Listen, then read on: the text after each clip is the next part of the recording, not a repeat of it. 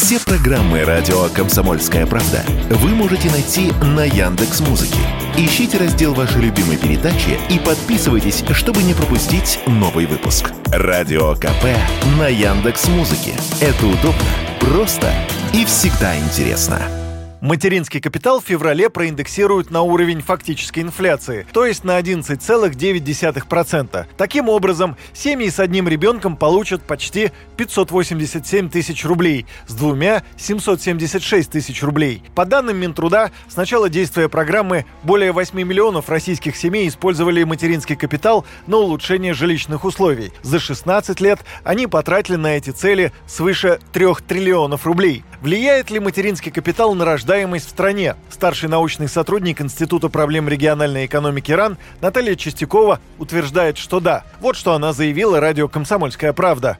Он имеет влияние, и это доказано практикой введения капитала в нашей стране. В чем его влияние? Материнский капитал влияет на рождение совершенно точно доказано на рождение третьих детей, в меньшей степени вторых детей. Практически не влияет на рождение первых детей.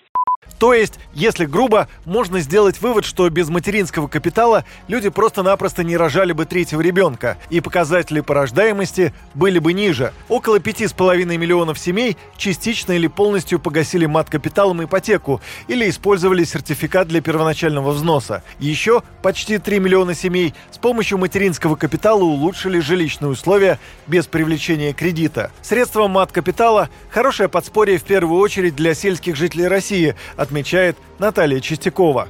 Первую очередь материнский капитал влияет на сельское население. Вторые, третьи дети появляются там с большей вероятностью, чем в крупных городах, и в частности в Москве. Образ жизни другой и уровень материального благосостояния другой. Сельское население живет не так зажиточно, как московское население, и поэтому значение материнского капитала, эти деньги имеют большее значение в сельской местности, чем в Москве.